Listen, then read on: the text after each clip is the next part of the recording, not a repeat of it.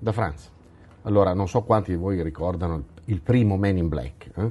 Eh, in quel film io mi ricordo che c'è un mitico discorso veramente pazzesco che lo scaffato agente K, cioè Tommy Lee Jones, spara al novellino Jay, cioè Will Smith, sulla panchina all'alba del primo giorno di lavoro di Jay, no? dopo che è stato cancellato dalla società. E gli dice, 1500 anni fa le persone sapevano perfettamente che la Terra era al centro dell'universo. 500 anni fa le persone sapevano perfettamente che la Terra era piatta e 15 minuti fa tu sapevi perfettamente che gli esseri umani sono gli unici abitanti di questo pianeta. Immagina cosa potrai sapere perfettamente domani. Ora potrei anche aggiungere che 300 anni fa le persone sapevano perfettamente che esistevano le streghe e che andavano bruciate sul rogo, o che ancora oggi in alcuni paesi le donne sanno perfettamente che l'infibulazione delle figlie è una cosa giusta da fare. Allora, in sintesi, quello di cui voglio parlare è di quanto ciò che diamo per scontato oggi come reale, domani possa rivelarsi una completa, totale assurdità. Allora, il concetto di sacrosanto già nell'etimologia dovrebbe mettere in guardia. Si tratta di un pleonastico a sfondo esclusivamente religioso che accosta i simili concetti di sacro da una parte e di santo dall'altra, laddove per sacro si intende qualcosa che appartiene al piano divino e per santo invece si intende qualcosa che segue la legge divina. Il termine sacrosanto però semanticamente non viene percepito come qualcosa di religioso, ma viene riferito soprattutto ai, ai diritti, un ambito in cui assume il significato di irrinunciabile, cioè acquisito definitivamente e innegabile. Ora, penso che sia inutile sottolineare la commistione tra ciò che non è negabile e la discendenza di questa innegabilità dal piano divino. Una volta in più stiamo parlando di Dio stesso che sancisce un diritto e sappiamo come questo in altri tempi abbia portato da un lato all'ascesa di dittatori e tiranni e dall'altro all'egemonia della Chiesa romana nella gestione politica del mondo occidentale. Ma ancora per traslato, ciò che è sacrosanto è anche il diritto di credere in quello che si vuole, spesso a discapito dell'unica vera arma efficace che la nostra mente davvero può mettere in campo, cioè il discernimento. È vero che la libertà di fede è un principio davvero basilare della libertà civile, ma è anche vero che l'ignoranza non dovrebbe esserlo e infatti in quasi tutti gli ordinamenti giuridici l'ignoranza dell'esistenza di una legge non viene ammessa come prova di innocenza o come attenuante.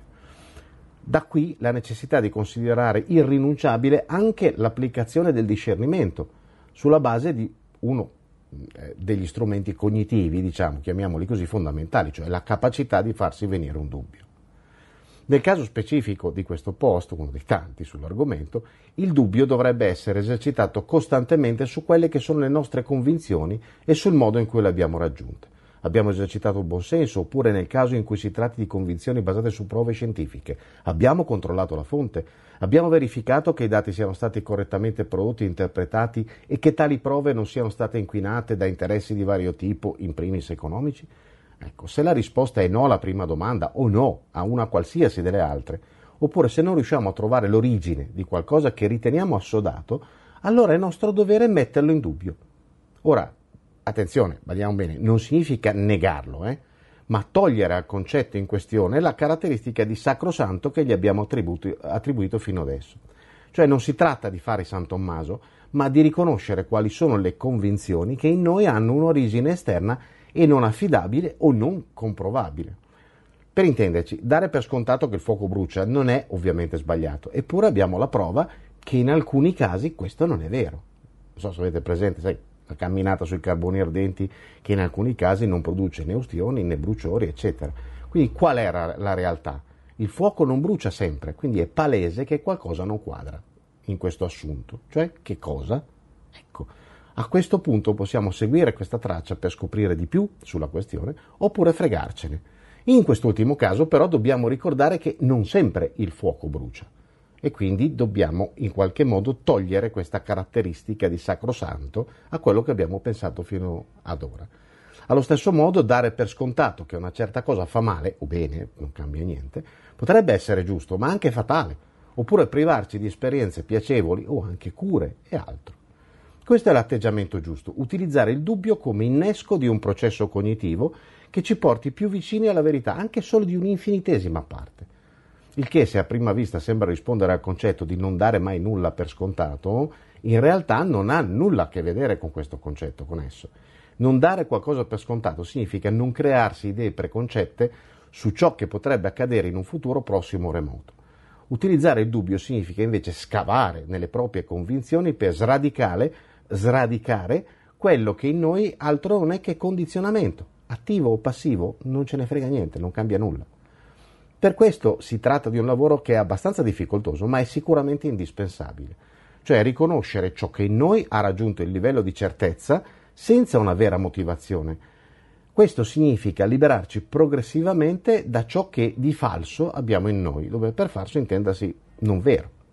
Il che, per fare un paragone con la scultura, corrisponde al creare un'opera d'arte togliendo tutto ciò che non ha a che vedere con il risultato finale. Ora, riconoscere i, preconcetti, i giudizi, i condizionamenti che abbiamo all'interno significa togliere ciò che non ha a che vedere con il vero noi, cioè la nostra meravigliosa opera d'arte. È un lavoro massiccio, ovviamente, continuo, che richiede qualcosa di più di una semplice attenzione per continuare a svolgersi. Però vi posso assicurare, per esperienza personale, che proprio come quando si allena un muscolo, più lo si porta avanti, più diventa semplice. Ci si vede in giro. Benvenuti su Franz Blog, canale video e podcast. Trovate questo contenuto e tanti altri su franzblog.tv in versione scritta, video e audio.